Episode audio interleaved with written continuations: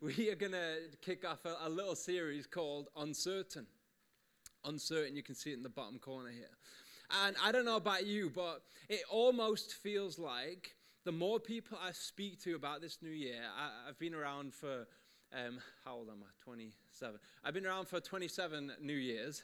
And, um, and of my 27 New Years, minus a couple that I can't remember from being a child, it almost seems that there's like a lot of excitement around the New Year's. People make these resolutions and people are quite hopeful of the future.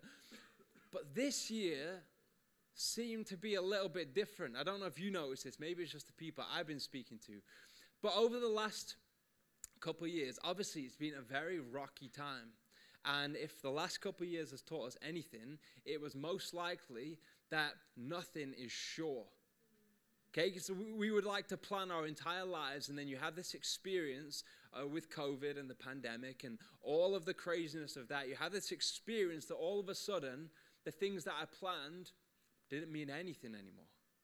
So it was like there was this almost like a tentative feeling around 2023 where people were like, I kind of think I know uh, what I want or what I want to see or whatever it might have been for people, but there was this, but we'll see, won't we? Who knows? It was like everyone caveated their New Year's resolution with, but I guess we'll see. It was like this general feeling of uncertainty. Speaking to uh, some people who are looking to buy a house and they were saying we just don't know because the, the interest rates are so up and down and the house prices are dropping, but also things are getting more expensive. And again, it just seems like this feeling of uncertainty, almost like we're all stuck in this little box of, hmm, what's going to happen? What does the future look like? And often we can stand in these places, this feeling of uncertain of the future, uncertain of ourselves, uncertain of God, uncertain of what He's asked us to do. And this feeling of uncertainty often stops us in our tracks. I asked, um, I think she's here this morning, Marita. I asked Marita how her, her Christmas on New Year was, and she said, Yeah, have you ever done an escape room? And I said, No, I've never done an escape room. And she was telling me about uh, the escape room thing. Said, I'm obsessed with escape rooms at the moment. and has anyone ever done an escape room? Okay, we've got some we've got some avid escapees in the room. I like it. Well, the general idea of an escape room is that you get placed into this room willingly with consent and they lock the door. And in this room are various tools and riddles and puzzles that you have to solve in order to get out of the room or get into the next room to escape from that. Now, the, the ultimate idea of an escape room is to what? Escape. Escape. Exactly. So, the interesting thing about escape rooms that I've come to learn is this the idea of an escape room is to get out, but when you're in the room, the worst possible thing you can do is to just sit there and hope that you get out. Sit there and moan and complain and stare at the door and just wait for the next thing to happen, right? I haven't done an escape room, but I assume that actually, if you want to escape the room, the very best thing that you can do is get very familiar with the room, is learn the room, understand the room, be present in the room, look around the room, get tactile with the room, start looking at things differently. Everything you have to escape this room is right around you. So, the best possible thing you can do in an escape room is open your eyes, look around, be present in this room. Rather than sit and complain at the minimum wage worker outside who's completely rethinking his university degree. Because no one's going to let you, I mean, th- there is a time limit. You're not locked in there forever, so I'm told. The idea is to escape, and the only way you escape is by moving through the room. And the thing is, you and I in our lives, when we find ourselves in these exact same positions, the exact same rooms in our life where we just look around, everything just feels different. We look around and think, the things I thought I was good at, I'm not 100% sure. The things that I thought were my anchors, I'm not 100% sure anymore. The, the future just looks a little bit shaky, and we find ourselves stood still, looking around, wondering what it is that we should do. And many of us, just like that escape room, will stand there and stare at the door and hope and often pray, God, would you get me out of this place of uncertainty? God, will you God, will you take me out of this place? I really don't want to be here anymore. And we almost reject everything around us and we want to just be lifted out of this place. But the problem is, we stand at the beginning of this new year. We will find ourselves in places of uncertainty time and time again, whether it's on such a mass level like today, whether it's on a personal level, you just you might look at your family or a relationship or whatever it might be and just feel uncertain. How do we react to uncertainty? The best thing we can do is be present and look around. So I want to look at a passage in Scripture. Because this same story, this same feeling of uncertainty, this same picture of this escape room where we're stood there looking at the door, is exactly where the children of Israel ended up uh, in the prophet of Jeremiah's whole journey with them. So we're going to turn to Jeremiah chapter 29. We're going to read from verses 5 to 9. And we're going to look at how God is teaching the children of Israel how to deal with uncertainty. And I believe that this will speak exactly into where we stand. And maybe you're here this morning feeling like, well, I don't really feel like that. I don't really feel like that's what's going on. But I want to encourage you, we will all go through these, these places and times and places in our life. We will all find ourselves stood still, wondering what is next. So, this is what the prophet Jeremiah said to the children of Israel. Verse 5 Build houses and live in them. Plant gardens and eat their produce. Take wives and have sons and daughters, and take wives for your sons and give your daughters in marriage, that they may bear sons and daughters. Multiply there and do not decrease. But seek the welfare of the city where I have sent you into exile, and pray to the Lord on its behalf. For in its welfare you will find your welfare for thus says the Lord of hosts, the God of Israel Do not let your prophets and your diviners who are among you deceive you, and do not listen to the dreams that they dream, for it is a lie that they are prophesying to you in my name. I did not send them, declares the Lord. Now, you might be like, strange passage to read out in the new year. But we're on a journey through this. I think this is really profound. And I think this could help us a lot in this time. A little bit of context for us. This is what's known as the Babylonian exile. So, this is when the children of Israel, so God's holy people, had continued to reject God. They'd continued to turn their back on God and live their lives in their own way. And God wanted to teach them a lesson, and He ultimately sent them out of their land into this place called Babylon. Now, for those of you who know, Babylon was a very brutal place. It could not have been any further from Jewish custom. They believed in multiple gods. They were a very, very heavy nation. They almost hated the Jews. So imagine going from a place where you're where you believe you're supposed to be. You believe this is where I'm supposed to stay. This is this is the land I'm supposed to live in. And next minute, the God who's supposed to be faithful to you sends you into a land that is unknown. And you stand there looking at the future, unsure about what is going to happen. You feel like you're in the wrong place. It's like Israel have been picked up and dropped into an escape room that they're stood there going, We don't recognize anything. This is not the place that we are supposed to be. This is not the future that God had for us. So they're stood there looking at this murky future, looking at surroundings that they just could not understand.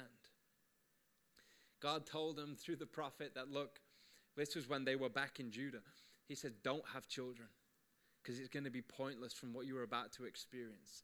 Okay, so they're, they're in this place where they're like, what's going to happen? Are we going to decrease? Are we going to all die out? Are we going to die in slavery? And then the prophet Jeremiah comes along and he encourages them with what God has said to the children of Israel, which is this passage. Now, what I want to do this morning, I want to give you some, some principles to get out of this escape room that we call uncertainty, or at least give you some principles to navigate these escape rooms that we find ourselves in in times where the future is uncertain, where our purpose is uncertain, where what we are doing next is uncertain. And this is exactly what Jeremiah does for the children of Israel, for the nation of Israel. He gives them some principles. He tells them what to do so that they can navigate uncertainty. So the first thing he tells them is this, and this is our first principle for you and I when it comes to these times in our life be in the room. Be in the room. In other words, start where you are. Start right where you are. How many times have you and I looked at a season of our life and gone, if only I was just somewhere back. If only I had this. If only I was in this position and I looked like this, and we stand there and we stare at the door of the if onlys. And our life begins to stop and get stagnant. But this is what Jeremiah says to Israel He says, Build houses and live in them, plant gardens and eat produce. And then he says, Marry have children, have your children marry, let them have children. In other words, this is what he says in summary multiply there and do not decrease. Hold up context for a second. The children of Israel are stood in a place that could not be further from where they belonged. It was not the ideal scenario for them, it was not a certain place for them. And the prophet comes along and says, I want you to settle down put down roots and learn to live where it seems like you don't belong. In other words, build houses in Babylon. Now, the children of Israel would have been listening to this, going, But we don't belong here. Why would we build houses? Why would we build a life here? We need to be back where we came from. We need to be back in the right place. And the prophet says, Build houses where you are and settle. In other words, he encourages them be where you are. Start in the position that you are in right now. It's almost like God was teaching them resilience in their exile. It was like, look, life is not always going to be the way you think it is, so you might as well learn to be who God has made you to be in whatever circumstance you find yourself in. God was teaching them resilience, build houses in Babylon. And many of you will find yourselves in your life in these places that could not look further from ideal but God told me I was going to do this, and my life does not look like that right now. I want to encourage you be where you are. The only way you get out of the escape room is by being in the escape room and being present. Be in the room. The longer you spend staring at that door, the more resentful you will become, the more frustrated you will become, the more disenfranchised with God and the idea of purpose you will become, I want to encourage you, you have everything you need, just like Holly said. You have everything you need to start this year right where you are. Yeah. God has given you everything you need. And did you know it is possible to grow and thrive in places that seem far from it? Do we not serve the God, the passage Holly read out already? I didn't even know you were reading this out the God that we serve, he says, I, I, will create highways in the wilderness. I will cause green plants to be evergreen throughout the year in the wilderness and the desert. I will cause streams to rise up in drought seasons. Okay, we serve a God who can give us strength in the midst of our weakness. But yet, how often do we say, God, I need you to change this circumstance so everything can be okay? And God is there saying, Well, I want to change you through this circumstance. I want to teach you to be resilient because life is not always going to look how we expect. And the quicker we learn to be who God has called us to be, the quicker we will become the people He's designed us to be. That's an exciting prospect because how many of us stand there and think, if only, if only, if only life looked like, well, there's good news for us. There's hope in the seasons of uncertainty. Hey, you don't need to be anywhere other than you are right now. Start where you are. This is your life right now. And God wants to move through you. I want to encourage you. What does this look like? Give yourself to this season. Okay? Be present in the job that you hate. Because what if your presence in this job that you hate is going to open up the door for the next season? But the longer you stand there and resent it, the longer God is going to keep you in that place. Be where you are, start where you are. I want to ask you a few questions just to help you frame this. What is in your hands right now? Are you stewarding what God has currently given you? Or are you stood there waiting for the next thing to happen? When Holly mentioned about the word new, often in Scripture, new means something different to how we would understand new. When we understand new, we understand it to often mean a replacement of it. So you're going to get a new car. It's like you get one that is different than the one before, as in it is a replaced. But often in Scripture, the word new means to be refreshed. It is to restore something to greater than its former glory. Now, when we read that God is doing a new thing, don't you perceive it? It's often He revitalizes and restores something that is already in your hands. My question is, what is in your hands, and are, you stewarding what He's given you? Because you have everything you need. My encouragement is be in the room. The second principle that Jeremiah gives to the children of Israel, and my second principle for us when we find ourselves in those escape rooms of uncertainty is this don't resent the room. Don't resent the room. I've been in seasons of my life where I've been sat in a place and I have hated every single minute of it. I remember there was times when I was driving to Manchester every single day to go to uni, stuck in three hour traffic, sat there going, why am I here? What am I doing? And the amount of time I wasted complaining and moaning to God about the season that He had me in. God, if only there was a university closer. If only I could have done this online. If only there was no traffic. If only I'd set off earlier. Blah, blah, blah. But we do that, don't we? God, if only I had taken that other job. God, if only we'd moved to that house. God, if only the economy hadn't turned out. If only that, whatever, fill in the blank. Don't resent the room. This is what Jeremiah says in verse 7. And this is, this is interesting given the context. He says, But seek the welfare of the city where I have sent you into exile, and pray to the Lord on its behalf, for in its welfare you will find your welfare. Again, the Jews had this, had this very, very strict rule and like ceremonial purity stuff around cleanliness. And the Babylonians were seen as unclean and unholy, and they were not to mix in any normal circumstances. And then the God of the Jews comes and tells them, I have sent you into exile because you've been sinning. Now I want you to pray for the land of Babylon. And in fact, more so than just pray for its welfare, pray for it to thrive, I am going to place its rising and your rising hand in hand. Now, the Jews would have been like, Sorry, what? You want us to pray for Babylon? Not only do you want us to pray for Babylon, but you want us to invest our money and build houses and build lives here in Babylon. That's what the prophet said to him. Pray for this city's welfare.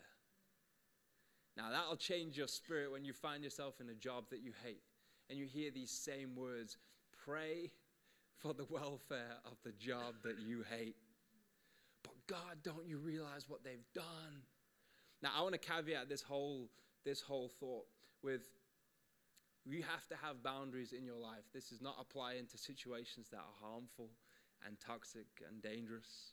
I'm not talking about relationships that you shouldn't be in and engaging in things that are harmful to you. I want to caveat that. There are some things that you should get out of. There are some things that you should run from.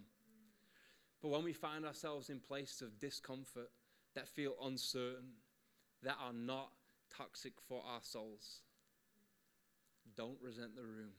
My challenge to you is God wants to change you in the midst of this uncertainty. Learn to pray for the thing that is making your life uncertain right now. Learn to pray for its welfare and understand that God might actually have you in this position. And as it begins to change, it might open the door for the next season in your life. But again, how many of us stand and resent the season that we are in? It's 2023. I don't feel like making any New Year's resolutions. I don't feel like stepping into the future because I don't even know what this looks like.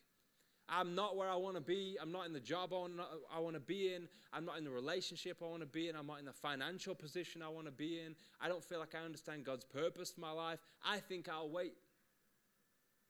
I think I'll put the brakes on until something happens, until the door is opened and I'm seemingly let out.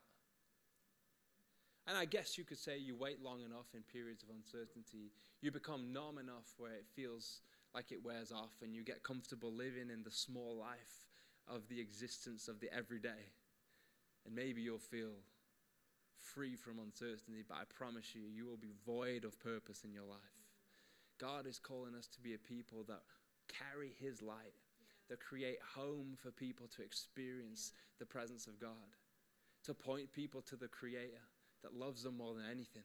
He is not calling us to shrink back and live small lives, but if we want to be the people that God has made us to be, we're going to have to navigate this feeling of uncertainty. Learn to pray for the welfare of the city. Learn to pray for that position that you are in. And maybe, just maybe, God is attaching your welfare to its welfare. And you might be like, how? Well, if God can attach the welfare of the Babylonians, which the Jews despised, and maybe, just maybe, that job that is uncomfortable for you at the moment might just be the thing that God is asking you to pray for. I want to encourage you there is purpose in the season that you're in, no matter what it looks like, no matter how hard it is, no matter how confusing it is. There is a purpose in this season because God wants to shape you through it. No matter what it looks like, God has you in this place. God might not have put you in this place, but right where you are is where you need to be for God to shape you. You might be like, that's not encouraging to hear. I want to be out of this thing. I want to be out of this season. Again, the sooner you become present in it, the sooner you will see God shaping you. Learn to build where you are, start where you are, and love where you are. Okay, you might not enjoy where you are, but you can love where you are because you see the purposes of God shaping you into who He's made you to be. Be in the room, don't resent the room. And the final thought is this, and this is what uh, Jeremiah says to the children of Israel Be careful who you let into the room. Be careful who you let into the room. Quick water sip. This is what Jeremiah says. Verses 8 and 9. For this says the Lord of hosts, the God of Israel, do not let your prophets and your diviners who are among you deceive you, and do not listen to the dreams that they dream for it is a lie that they are prophesying to in my name. I did not send them, declares the Lord. To understand the context of this, Israel was sent into exile. And then a load of their diviners, their, their people that would be, we'd call them prophetic people, people that would hear the voice of God, people that would interpret dreams for people, people that would essentially try and guide. They were beginning to go around and tell people that you're only going to be in exile for a very, very short amount of time. God has just got you on the naughty step for just a few days. You'll be out of here in no time, and then life can resume as normal. You can pick up right where you left off. You can thrive in the land that you belong in. You can experience the fullness of God where everything is comfortable in the land that flows with milk and honey. They were encouraging the Israelites this won't be long. Excuse me. That was not as funny as that made out. and Jeremiah comes along and he says, Thus says the Lord, you are going to be here for a long time. And they're all like, That's not an encouraging thing to hear, Jeremiah. And he says, Don't listen to the prophets who are telling you you are only going to be here for a short time. Some of you are going to die in exile. Now, you step back for a second. God has just told them the worst possible news. He has said, Put down roots because there are going to be generations formed in exile. He says, Don't listen to the voices of those who are just trying to give you hollow, shallow hope. Okay, because in those moments for the Israelites, the best thing that they could have been, they could have heard, it would have been like honey on their ears. You're not going to be here for long. Don't worry about it. This season is not going to last long at all. You'll be back where you belong in no time. They would been like, oh, that's so encouraging. That's my word for the year. That's my word for the year. Back home where I belong. You know what? That's so encouraging. I'm going to write that in my journal.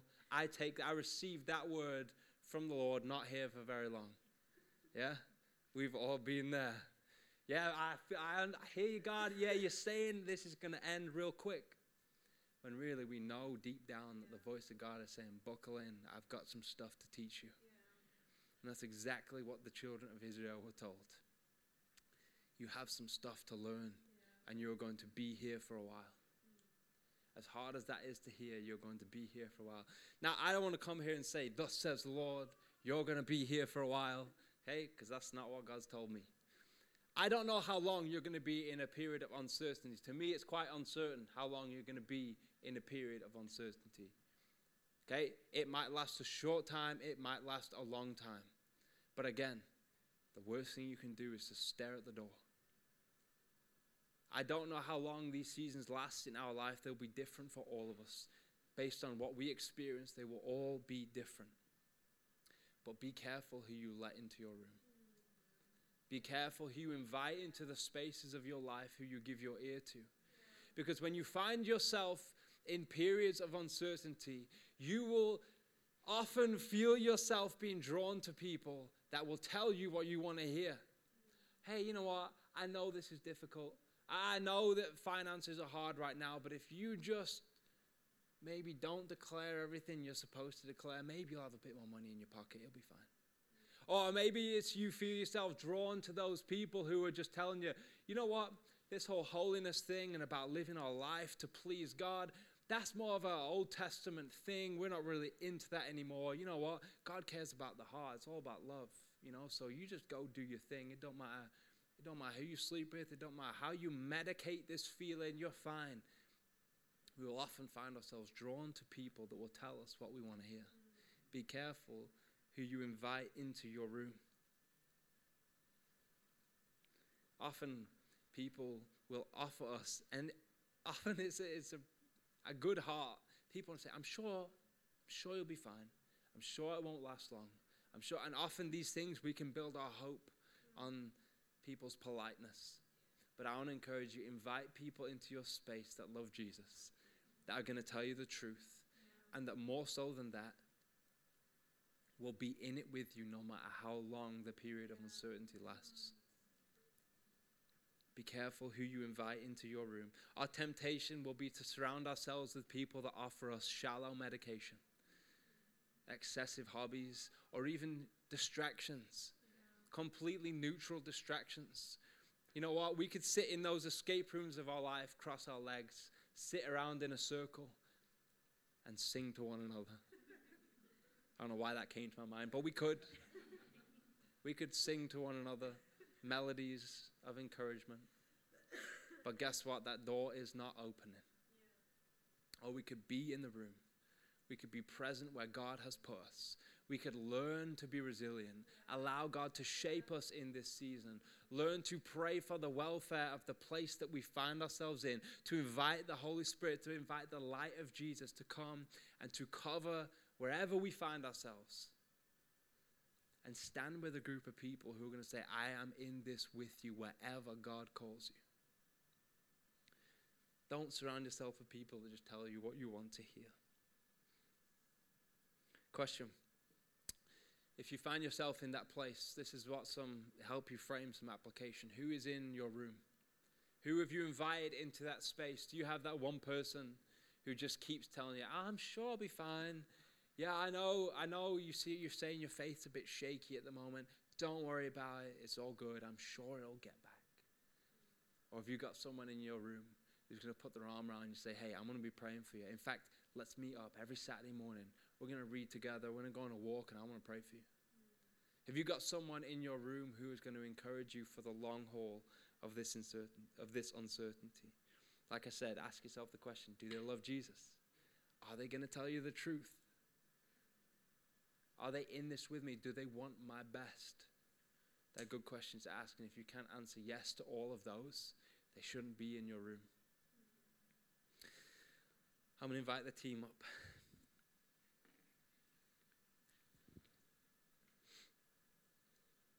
My encouragement if you find yourself in those escape rooms or prisons of uncertainty today, I want to encourage you be in the room.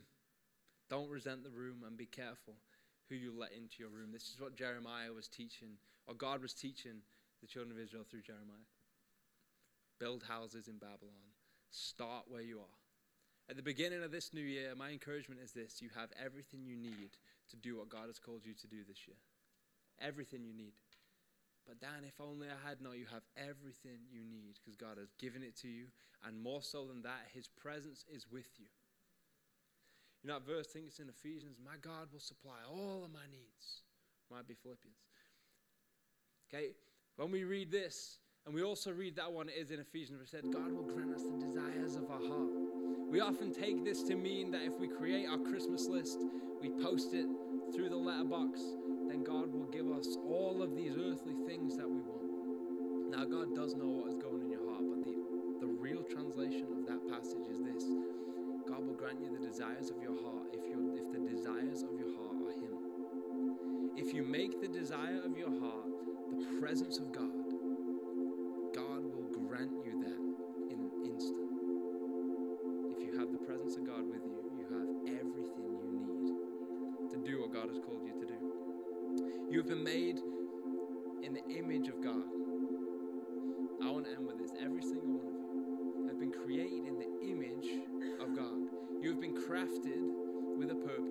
with an intention, with a design to follow the callings of God for your life.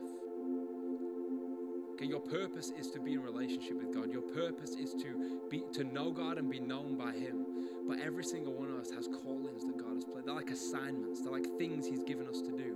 You have everything you need to be able to do what God has called you to do. And much of life is spent answering that question: Who am I? Talk a lot about what it is we want to do and talk a lot about what it is that we want to put our minds to, but much of our life is really spent, if we're honest, asking that question or answering that question Who am I? And first and foremost, you are God's handiwork, created in Christ Jesus to do what He has called you to do. First and foremost, that is your identity. If you have said yes to Jesus, you are Christ's handiwork.